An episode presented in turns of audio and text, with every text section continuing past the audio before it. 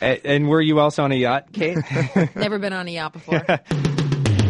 You cannot lose games in the N F L and still win. One day I understand. One day go see the baby be born and come back. You're a Major League Baseball player. Did I not tell you? Yes, you did. Um, see, don't answer. I, this are, these are rhetorical questions because you know I told you and you know I'm not. Analytics don't work at all. They're just a crap to some people who were really smart made up to try to get in the game because they had no talent. This kid is a gamer. He's a follower, he's a playmaker, and a shot caller. In case you didn't know, I got T-Bow. He shattered the mold, and all he does is win. All, all, all he does is win. Hello and welcome to Hot Takedown, five thirty-eight Sports Podcast. I'm Chadwick Matlin, an editor at five thirty-eight.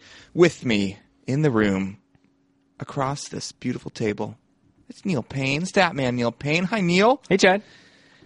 How you feeling, Neil?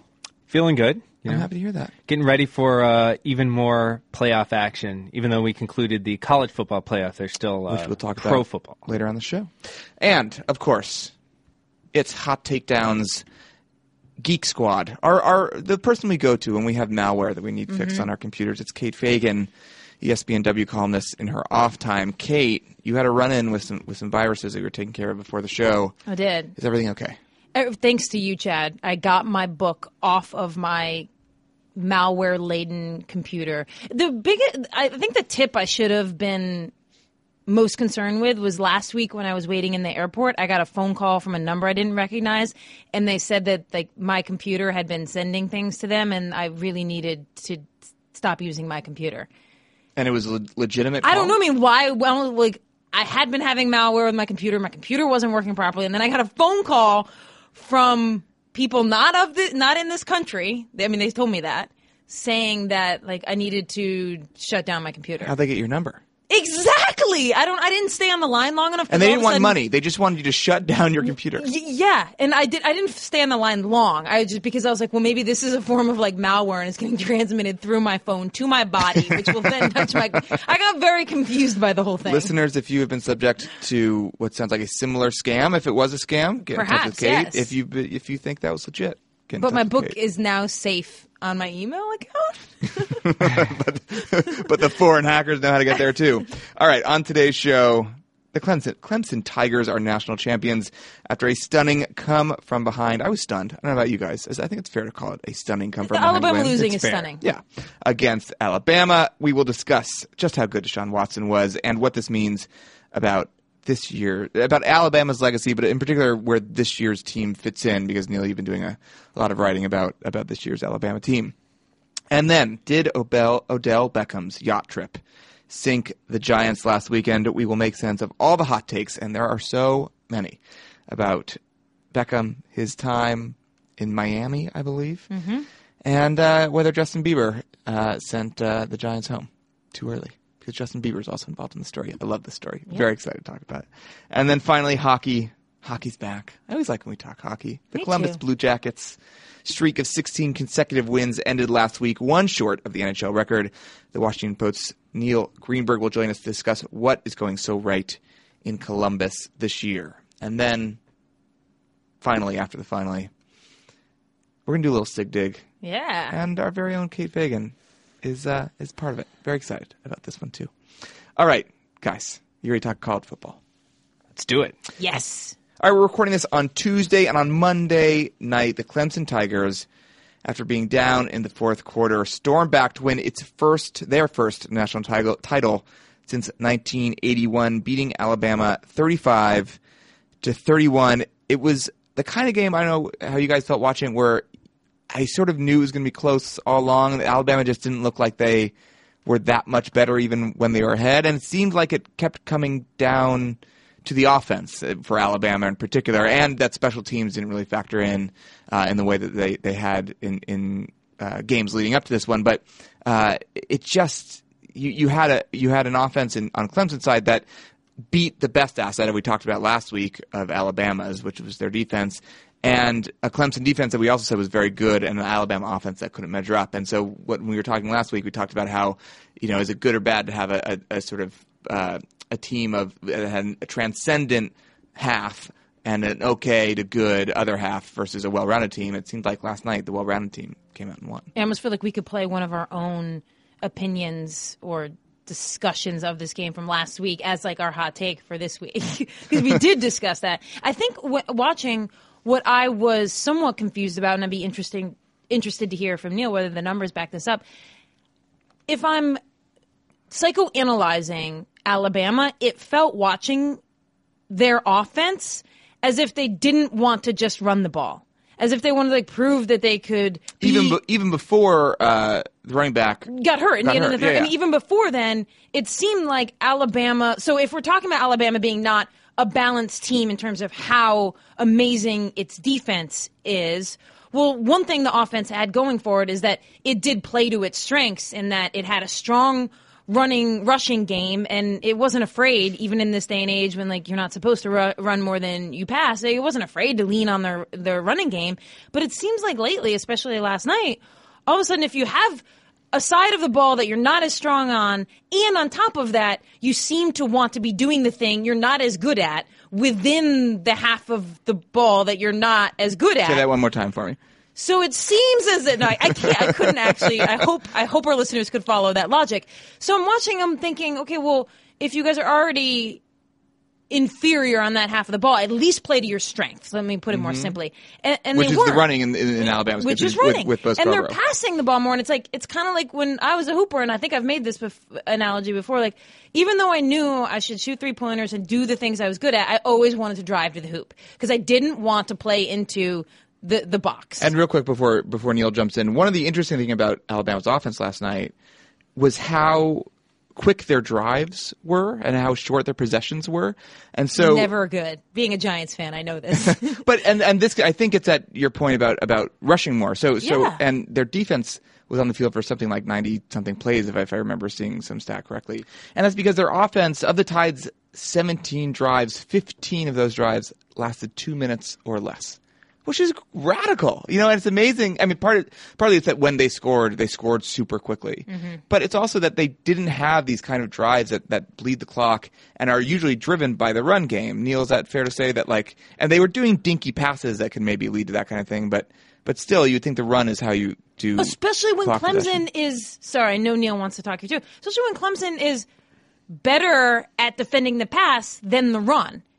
And you're then doing the thing you're less good at and the thing they're better at in passing the ball. Like, I was just confused by Alabama's offensive game plan. Yeah, uh, you know, Alabama ran the ball for two hundred twenty-one yards, even despite the fact that they were kind of getting away from it. They averaged six and a half yards per attempt, and yet they still threw the ball just about as many times as they ran the ball. After during the season, they were they ran the ball more than they threw it.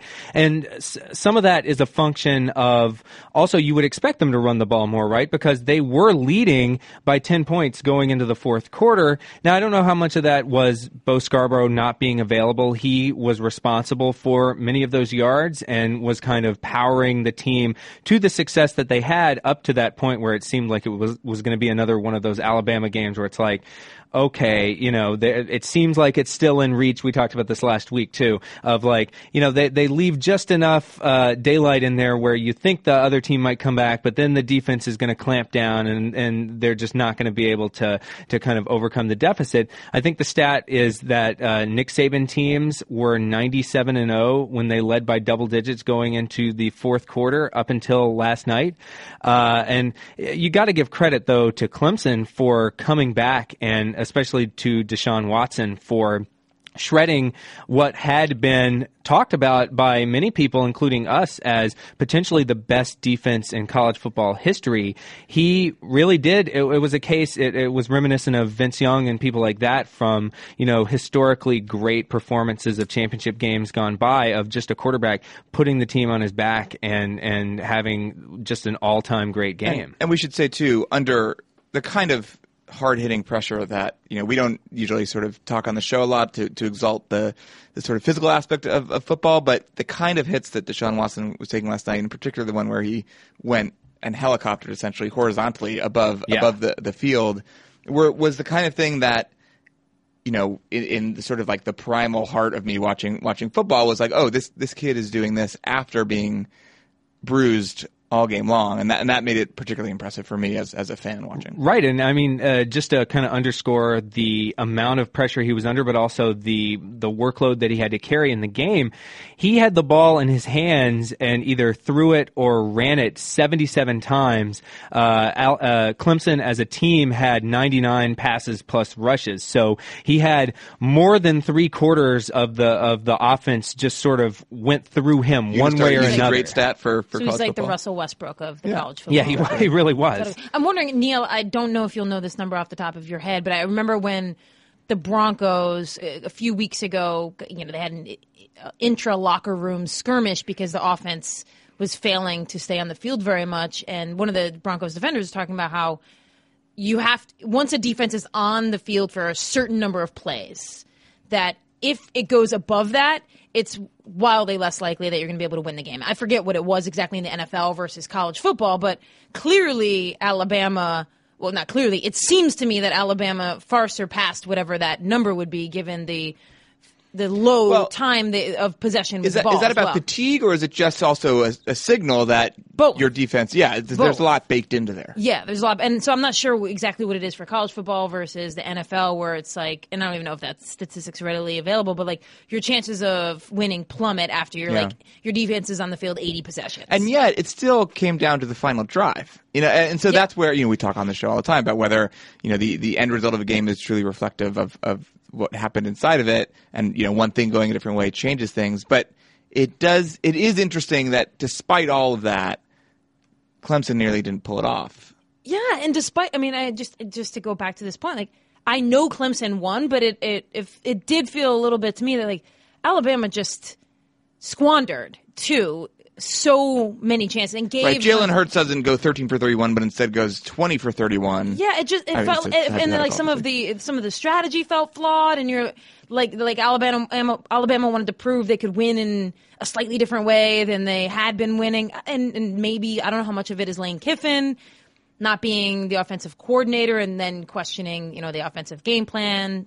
There just seemed, and, and Neil's yeah. over here like desperately looking for the defensive play number mark. Yeah, or at least looking for, uh, trying to confirm whether I had seen studies that talked about whether time of possession actually kind of matters uh, w- when you're playing, if you already control for all of the other things in the game.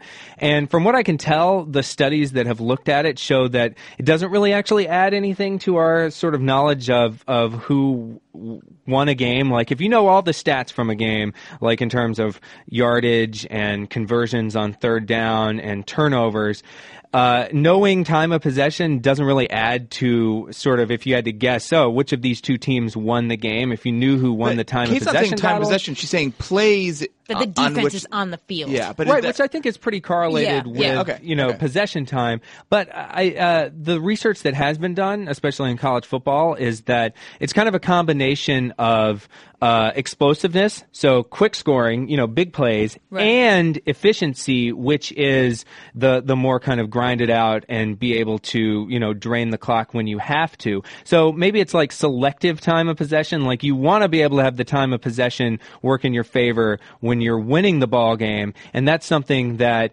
Alabama was kind of the the opposite of in the game last night, was that they scored quickly even though they held the lead for for most of the game, or, or you know, had had kind of control of the game from a win probability standpoint. They were not sort of controlling the clock in a manner that would help them sort of leverage that into actually winning the game uh, when they needed to kind of close out Clemson. So maybe that's the biggest thing. I don't know what fatigue uh, plays uh, or if I've seen research on that, but I, it wouldn't surprise me if there was some sort of thing. It makes it sound a little bit like when you mentioned the threshold of plays that it was over. It made me think instantly of uh, the famous Pedro Martinez stat where, like, if he threw Through over one hundred pitches in an outing, his his effectiveness dropped off mm-hmm. drastically. It wouldn't surprise me if defenses had a similar thing where just because of the sheer fatigue, being on the field for a certain number of plays caused you to have breakdowns once you were on too many times. What was the time of possession last night? Because it, 'cause it would seem like you're you're right. Alabama, maybe there's some quick there's quick hit scores, but then you would think at the end of the game it balances out if you are able to run some clock. Yeah, so Clemson had the ball for about thirty-five minutes, and Alabama had it for about twenty-five minutes. Okay. Hmm. And I would imagine that that's actually kind of out of character for an Alabama game right. relative to all of their other games this season. And yeah, Alabama this season uh, controlled the ball on an average for an average of thirty-one, thirty-one minutes, uh, and Clemson was a bit lower with thirty, uh, t- high thirties essentially. So real quick, we've spoken a lot, I think, on the show and, and definitely on the site about uh, Alabama maybe being the best team of all time. Neil, you sort of looked at our E L O models that that sort of factor into that. So and much I, for that, huh? Well, no, I'm just curious. You know, how does last night's loss shape what the models say, but also what you know, what you think, Neil, since you've been writing about this so often. You know, did you see something last night that invalidated what you had uh, been led to believe based on the numbers and also the, the, the gaze? Yeah, my uh, the gaze test with uh, Alabama is always so interesting because of the, again, going back to what we've talked about, where they do seem like a team that is more dominant on paper and in terms of their, you know, the wins that pile up uh, under under Nick Saban's watch than just sitting down and watching an Alabama game. And may, some of that is like, sometimes they win ugly, and sometimes also they just win in this very kind of brutal, dominating way that maybe doesn't uh, translate as well to something like the eye test. As far as the E L O ratings go, they have the highest peak rating. That's what we talked about when we talked about it last, which was just, you know, when a team is at their best or, you know, playing their best, how do they rate compared to other teams throughout history? And the, Alabama hit their peak uh, uh, technically after the win over Washington, but they had already kind of broken the record uh, after the S E C championship game. Now they've dropped down a bit. They're still, uh, interestingly enough, the number one ranked team in kind of the final E L O ratings of the twenty sixteen season. So Clemson got closer, uh, uh, you know, relatively close to them. But this seems to imply, and I'd be interested in what Vegas would say, but I think they'd probably be a little bit in line with this too, that Alabama would probably still be about a field goal's favorite if these two teams played again on a neutral field. And uh, another note on that is that if you look at the sort of, uh, I love when these things come out the day after a championship, whether it's after the World Series, after the um, college football playoff, these sort of like next year's way too early favorites for the championship. Alabama um, was number one in that, uh, according to, I think, the Westgate Casino.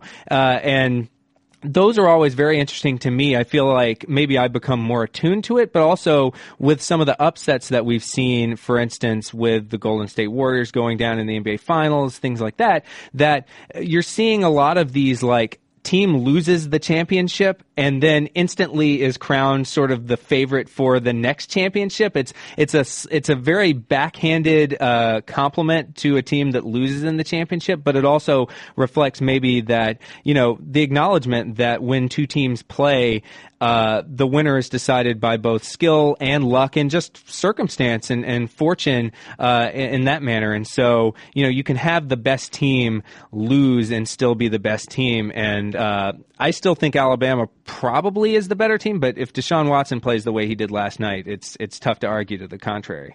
You mentioned early in that answer that about Alabama, its peak E L O being the highest all-time college football E L O. I'm wondering, without looking it up, and just your general your gaze on this, I guess I would assume that most peak E L Os across sports would necessarily not not necessarily be a team that won the title at the end. Like peak E L O ever. Maybe not title-winning team. Uh, interestingly, so I would say the majority of the cases are actually the champion after they've won the championship, just because by definition, when you win the championship, you'll have beaten another really good team. So it's team. unusual that Alabama's that, established this peak college football ever E L O not in a championship game. Exactly. Very okay. unusual. Cool. Excellent. Let's leave it there. Talk about the other football. Soccer?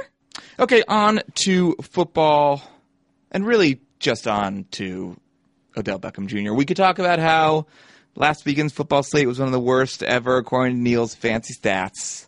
Or we can just talk about what America wants to talk about mm-hmm. and what Skip Bayless has talked about. You can't do what Odell, as the leader of this team, as the face of the franchise, the best player on the field, you can't do what he did because you can't take what I started calling a yacht club of receivers straight from Washington on Sunday night down to Miami for an entire night of clubbing, followed by an entire morning of basking in the Miami sun on a yacht. This was not a bye week.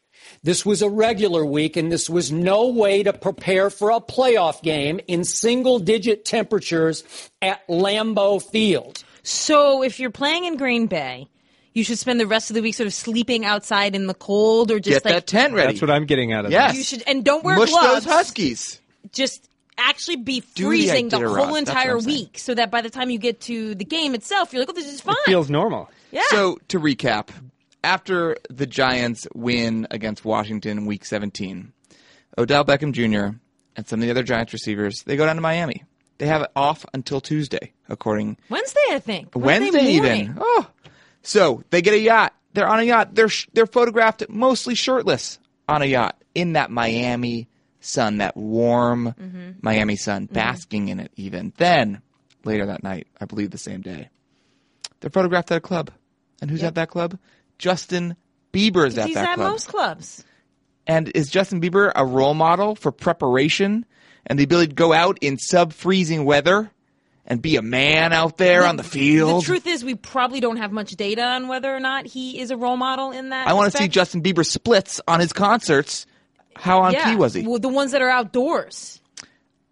After all of that lounging in the sun, after all those yacht parties, as Skip Bayless has wanted to call them, Odell Beckham Junior and the Giants played the Green Bay Packers, and Odell Beckham Junior caught four of the eleven targets that were sent his way.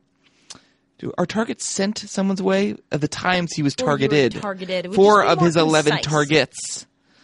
twenty-eight yards, no scores. The longest catch was eleven yards.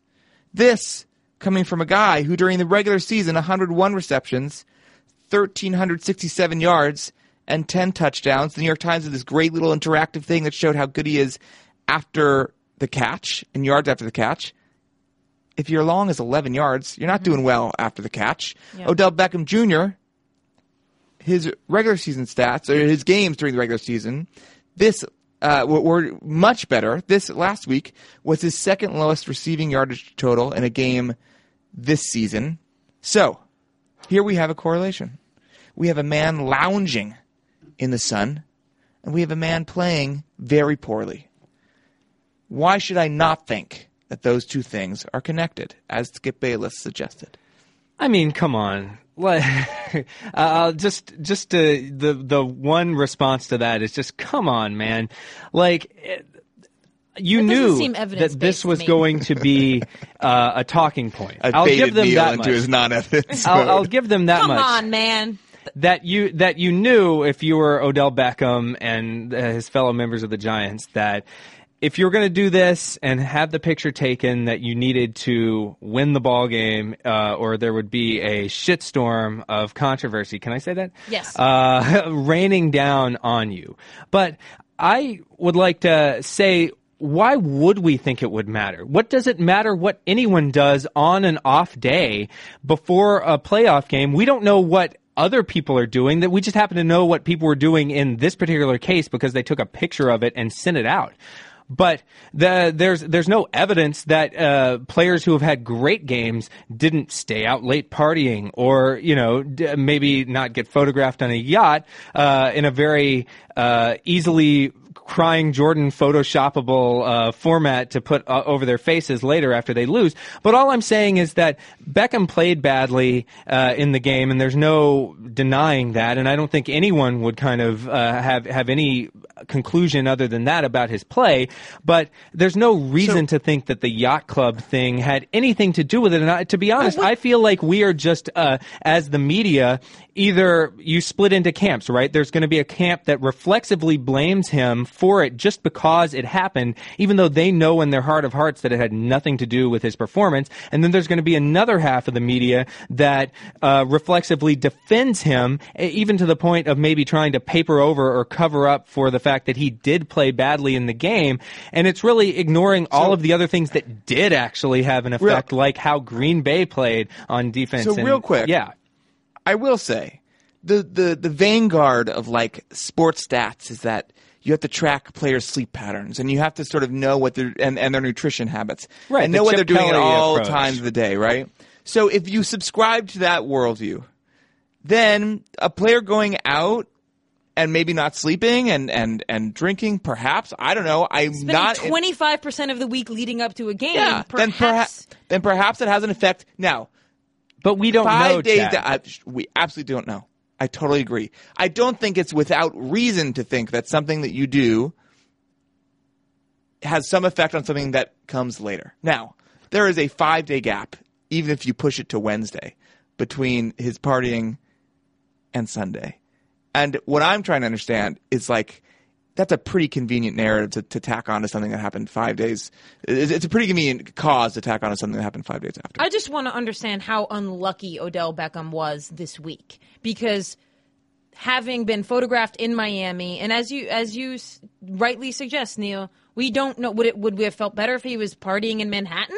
Right. Would, would we? We don't actually know what the other thirty receivers who are in the playoffs were doing. There's there's no data on that. So, but how unlucky was he, given how frequently he plays well, how frequently he catches pretty much most balls thrown his way? Because you, we can say that, you know, Green Bay, and they certainly did at times, like even double teaming as if it was like a punt or a kickoff. Right. For instance, but, he but, faced more nickel and dime coverages against the uh, the Packers last week than he did during the season. Sure, but I mean, I also can remember the visual of him dropping the third down ball in the first quarter with no defenders around him, dropping a very difficult touchdown pass with no defenders around him, dropping a very difficult catch, but one he normally makes in the second half that was a little bit high, no defenders around him. So I guess I'm asking, I, I'm not one of the correlation, like, okay, his partying lead, led to a bad performance. I think he should be smarter, knowing that it would lead to the discussion, but that's neither here nor there. I want to know how unlucky he was that week. Like, how, what percentage chances are that Odell Beckham Junior has fewer than thirty yards? You know, like, right. Well, I mean, you can just look at the number of games he's played in his career, and uh, it, it was tied for the third fewest yards that he had in his forty-four career games. So the odds of him just, if you pick an Odell Beckham game out of a hat and look at how many yards he had in that, the odds of picking one that had twenty-eight or fewer yards are low. Uh, okay, so I'm somehow reminded of Serial here, because at the end of the Serial, podcast, yes, or okay, because at the end of Serial, they're like laying out theories. And like one of the other producers is like, okay, let's just lay out how unlucky Adnan has to be that he, you know, dropped off his car at a certain time. He got pinged on the cell phone tower. He's either unlucky or he did commit this crime. I guess I'm, I'm relating it in that, okay, Odell went to Miami, was partying, and then has one of his poorest performances. Like, he just, right, but it wasn't, how unlucky is he? It wasn't his very poorest performance. No one was questioning what he was doing the week before. He had twenty-three yards on October third in a loss against the Vikings. We should also note, too, that it's not as though he was running his routes poorly. He dropped the passes. So, it, to me, it, there, there wasn't necessarily lethargy across his game. And uh, this, I think, feeds into the unlucky point, which right. is I'm not, I'm not sure how being on a yacht and drinking and going to Miami means that you drop that, that something that hits your hands is not clutched by your hands. I, like think, that, we, I think we need to differentiate between, I think him partying in my, and I don't think this, by the way, him partying in Miami leads to a poorer athletic performance. Partying in Miami and taking pictures of it leads to the introduction of mm-hmm. questions in a storyline that you have to answer all week, which no matter no matter how superhuman of an athlete you are, will then be part of your mind going into the game. And then the first time you drop a pass, I'm not suggesting you're thinking of it as you're playing the game, you're like, oh man, am I feeding into this B S bullshit storyline? And now all of a sudden I've dropped this pass that I never drop. This is going to continue feeding the storyline. These are all variables that he introduced. Sure. I mean, uh, of course, like I said before, you knew that if you were Odell Beckham and you had these pictures taken and went to Miami and all of this, that it was going to be blown out of proportion, especially if you lost the football game. That was something that is like and an you un- dropped passes like, and played as right, poorly as like you've ever played. Like an unforced error in, in tennis or something where, you know, you're kind of, you, you did this of your own volition and kind of increased the odds that you would be criticized. Uh, but again, like, it's an eleven target sample. I'm not saying that it it was you know, that an eleven-target sample that we would expect Odell Beckham to have this kind of performance on average or something like that, or that there would be a great chance of it. But I'm saying that there's a decent chance that in any given eleven targets that Odell Beckham might not have the greatest so, game and, and might drop one. And I did read, and I'm not sure, I don't remember where I read it, that in his career, Odell Beckham Junior has played, you know, X number, I don't remember what the name is, games below forty-one degrees, and his drop numbers increase. It was basically suggesting that the variable that was at play was not a trip to Miami for Odell Beckham Junior, but the variable at play was cold temperatures that he has not yet necessarily become accustomed yeah, to playing but, well in. I'm but ju- that's two games that, uh, according to at least Stats and Info, that he's played uh, in temperatures of forty degrees or below. And I should say that whenever they've he's looked at research... He's only played two games in his N F L career with with forty degrees or below? Correct, according to... He hasn't been around that long. I, mean, I think we info. forget that... Odell Beckham Junior I know, is I not... guess I just think you play a couple games a year yeah, right. that are below forty degrees. Especially when you play Kate. in New York. It's so, more of a social political discussion, can, global can I, warming. Can I ask a, a broader question?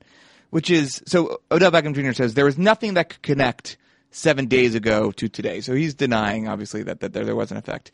Neil, if you wanted to build the conditions in which you could actually evaluate how a player's behavior seven days prior affected, or you know, the, the the night after the last game affected his performance or her performance in other sports. The next game, let's just stick to football at this point.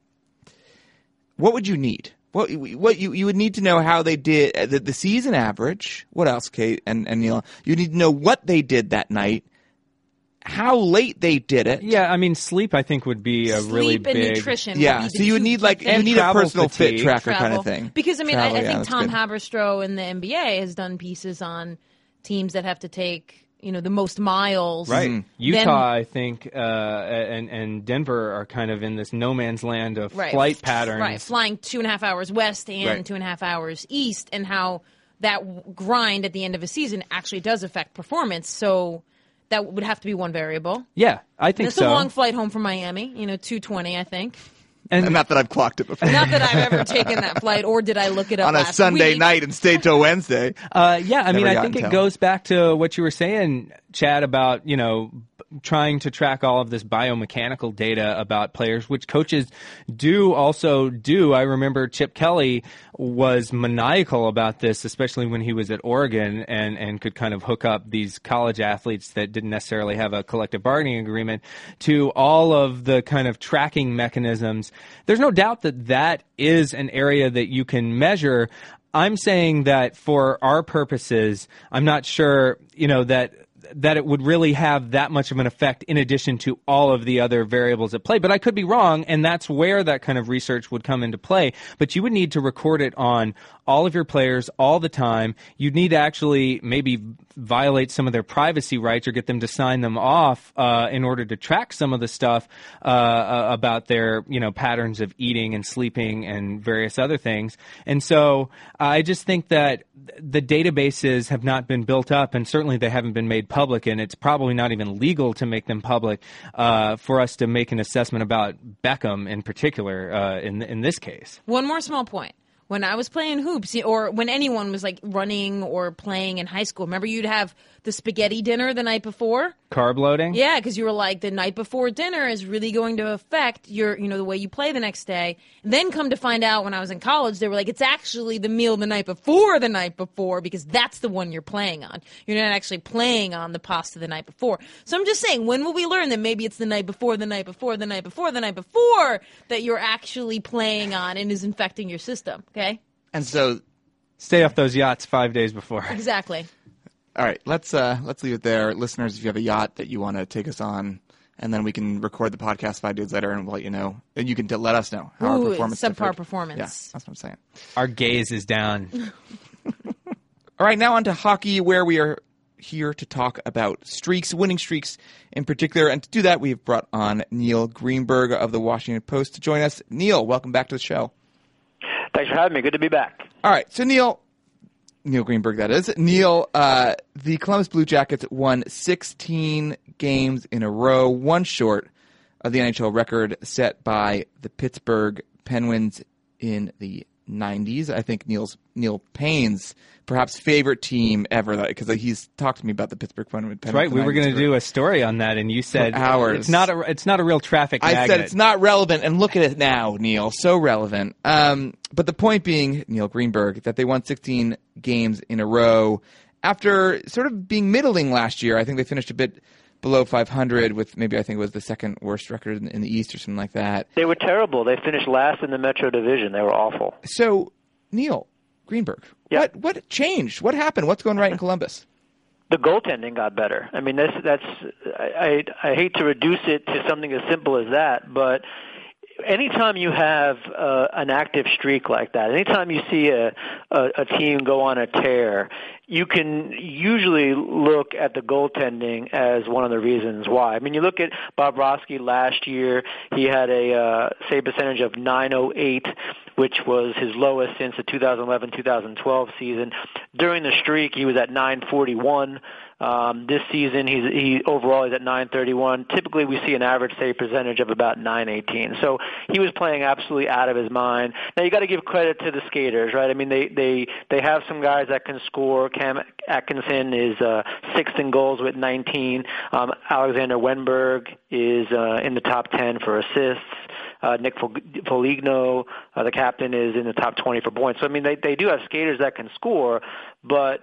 You know, look, this is definitely a Herculean effort in net. And, um, you know, John Tortorella even said as much before the, the Washington game during his pregame press conference. He, he even admitted, he said, you can't have a streak like this without tremendous goaltending. And, um, you know, that's really the, the long and short of it. Bobrovsky just played absolutely out of his mind during that streak. But, Neil, is there something to also the fact that things like their possession stats, we talked about this in the past, that, you know, things like Corsi are more of a predictor of of how well you're actually playing and kind of filtering out luck, that they've actually improved quite a bit in, in that department, too. Is there something that they did uh, in, in that area or brought in people that maybe improved that and, and suggest that it is actually kind of a real turnaround for them? I mean, it, it's not to say that it's not a real turnaround, because they're they're number one in the Metro. As I said earlier, they were they were the worst team in the Metro Division last year. They were supposed to be good last year. They weren't they weren't supposed to be that bad. They were supposed to be one of these hockey teams that maybe not were cup level on the, the same plane as like Montreal, uh, Pittsburgh, and Washington, but they they were supposed to be a team that no one wanted to play and could surprise in the East, and instead everything just fell apart.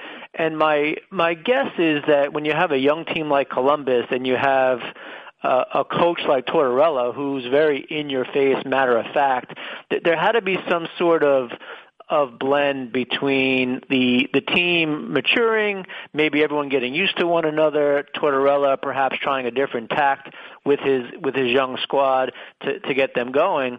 Um, but I, I don't I wouldn't say that there's been like a this big fundamental change. I mean, it's it's pretty clear that the goaltending has improved dramatically. I mean, Bobrovsky went from being a below-average goaltender to probably the second choice for the Vezina Trophy, which is awarded to the best goaltender of the season behind Devin Dubnick. So it's it's really just a when when you get good goaltending, it allows you to, to play with a lead, and you can dictate what you want to do. And it really put John, um, John Tortorella in a spot where he could free himself up in, in terms of coaching, being able to, to play, not always have to play catch-up all the time. Now, how much correlation is there actually between these long winning streaks in hockey and postseason success? I mean, if it's pinpointed as I just heard you mention, in large part to goalkeeping, then I would think that there would be correlation between like longest win streak in the N H L, if if a lot of them are defined by goalkeeping, and actually winning in the postseason. Do you under, is there a correlation there? I, no, and, and that's because a lot has to go right to go into a sixteen-game win streak. I mean, you talked about it at the top. We haven't seen this long of a win streak since the early nineties. I mean, it's been a long time. And you do need a lot of things to go right. You need a lot of good fortune. Typically, um, we don't see that type of, of, of, for lack of a better term, luck carry over to the to the playoffs, because you're you're playing a much higher level of competition, right? Not to take anything away from Columbus during the streak, but in the playoffs they're going to be playing teams like Montreal, the Rangers, and the Capitals and the Penguins. They're not going to be playing against some of the other teams that might not be as good. So I'm not sure that I would I would bet on postseason success simply because of a of a of a of a long winning streak. Instead, I would look at some look at some of the factors that we know indicate a true right um, cup caliber team, and that's the puck possession numbers like Corsi after you adjust for score effects and the the arena played. And right now, over the past, I would say, I think it's um, seven out of the ten last Cup winners have ranked in the top three for that metric. And right now, that's uh, that would be Boston Bruins, Los Angeles Kings, and the Washington Capitals, with Montreal uh, Canadiens very close behind the Capitals in the number four spot. Now, Neil, uh, to go back to that streak for a second, uh, one question that I had was, not only have we seen Columbus have the streak, but also Minnesota had a really long streak. In fact, their streak got ended uh, in the midst of Columbus's streak. We also saw Philly go on, I think it was a ten-game streak in the week maybe before the long streak kind of built up for Minnesota and Columbus. Uh, Montreal had an eight-gamer to start the season. Uh, th- this is a strange confluence of events, right? There's a lot of streaks happening this season. Do you think think there's a reason for all of these winning streaks, uh, or, or is it just kind of the noise that happens in a sport where kind of pucks can bounce this way and, and the other way? Well, I mean, let's look at it. So you, you spoke about Minnesota Wild, right? Devin Dubnick leads the league in, in save percentage at nine thirty-nine. Bobrovsky is tied for third. You know, Carey Price is fourth. Um, and, you know, Matthew Murray is up there. I mean, I, I guess Philadelphia is probably an outlier in terms of having uh, a really strong goaltending. But, you know, you look at the you look at the goaltending leaders, and a lot of the the netminders for those teams are on the leaderboard.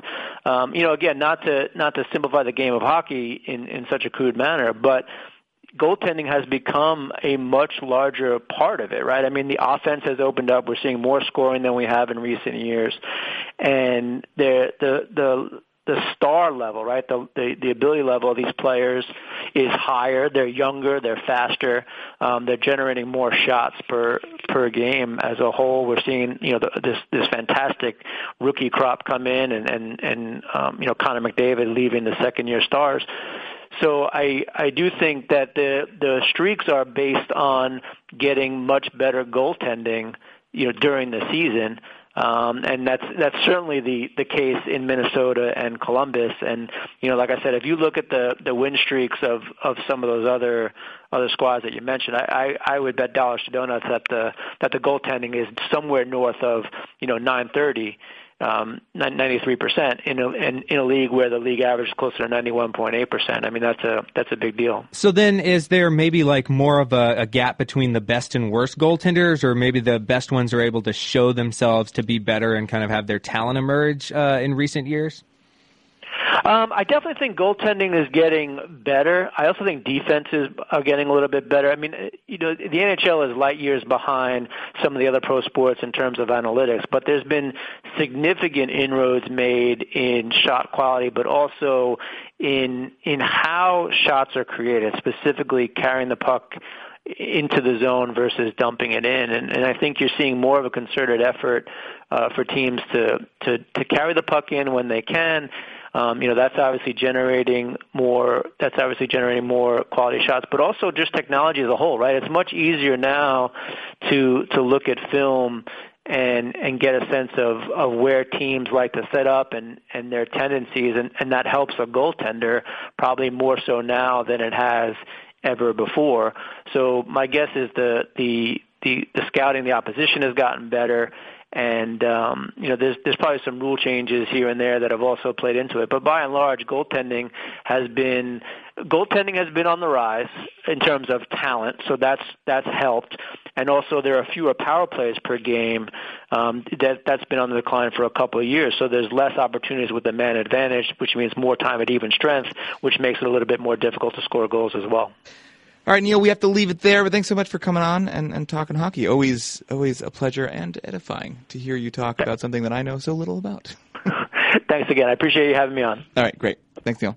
And now time for our significant digit, when a telling number from the world of sports is brought to us on a silver platter. This week, I am bringing the, dig- the digit and our significant digit is forty-nine. That's the number of consecutive free throws that Lexi Brown, a Duke women's guard, has hit in a row. Mm-hmm. This was brought to Hot Takedown's attention. Yep.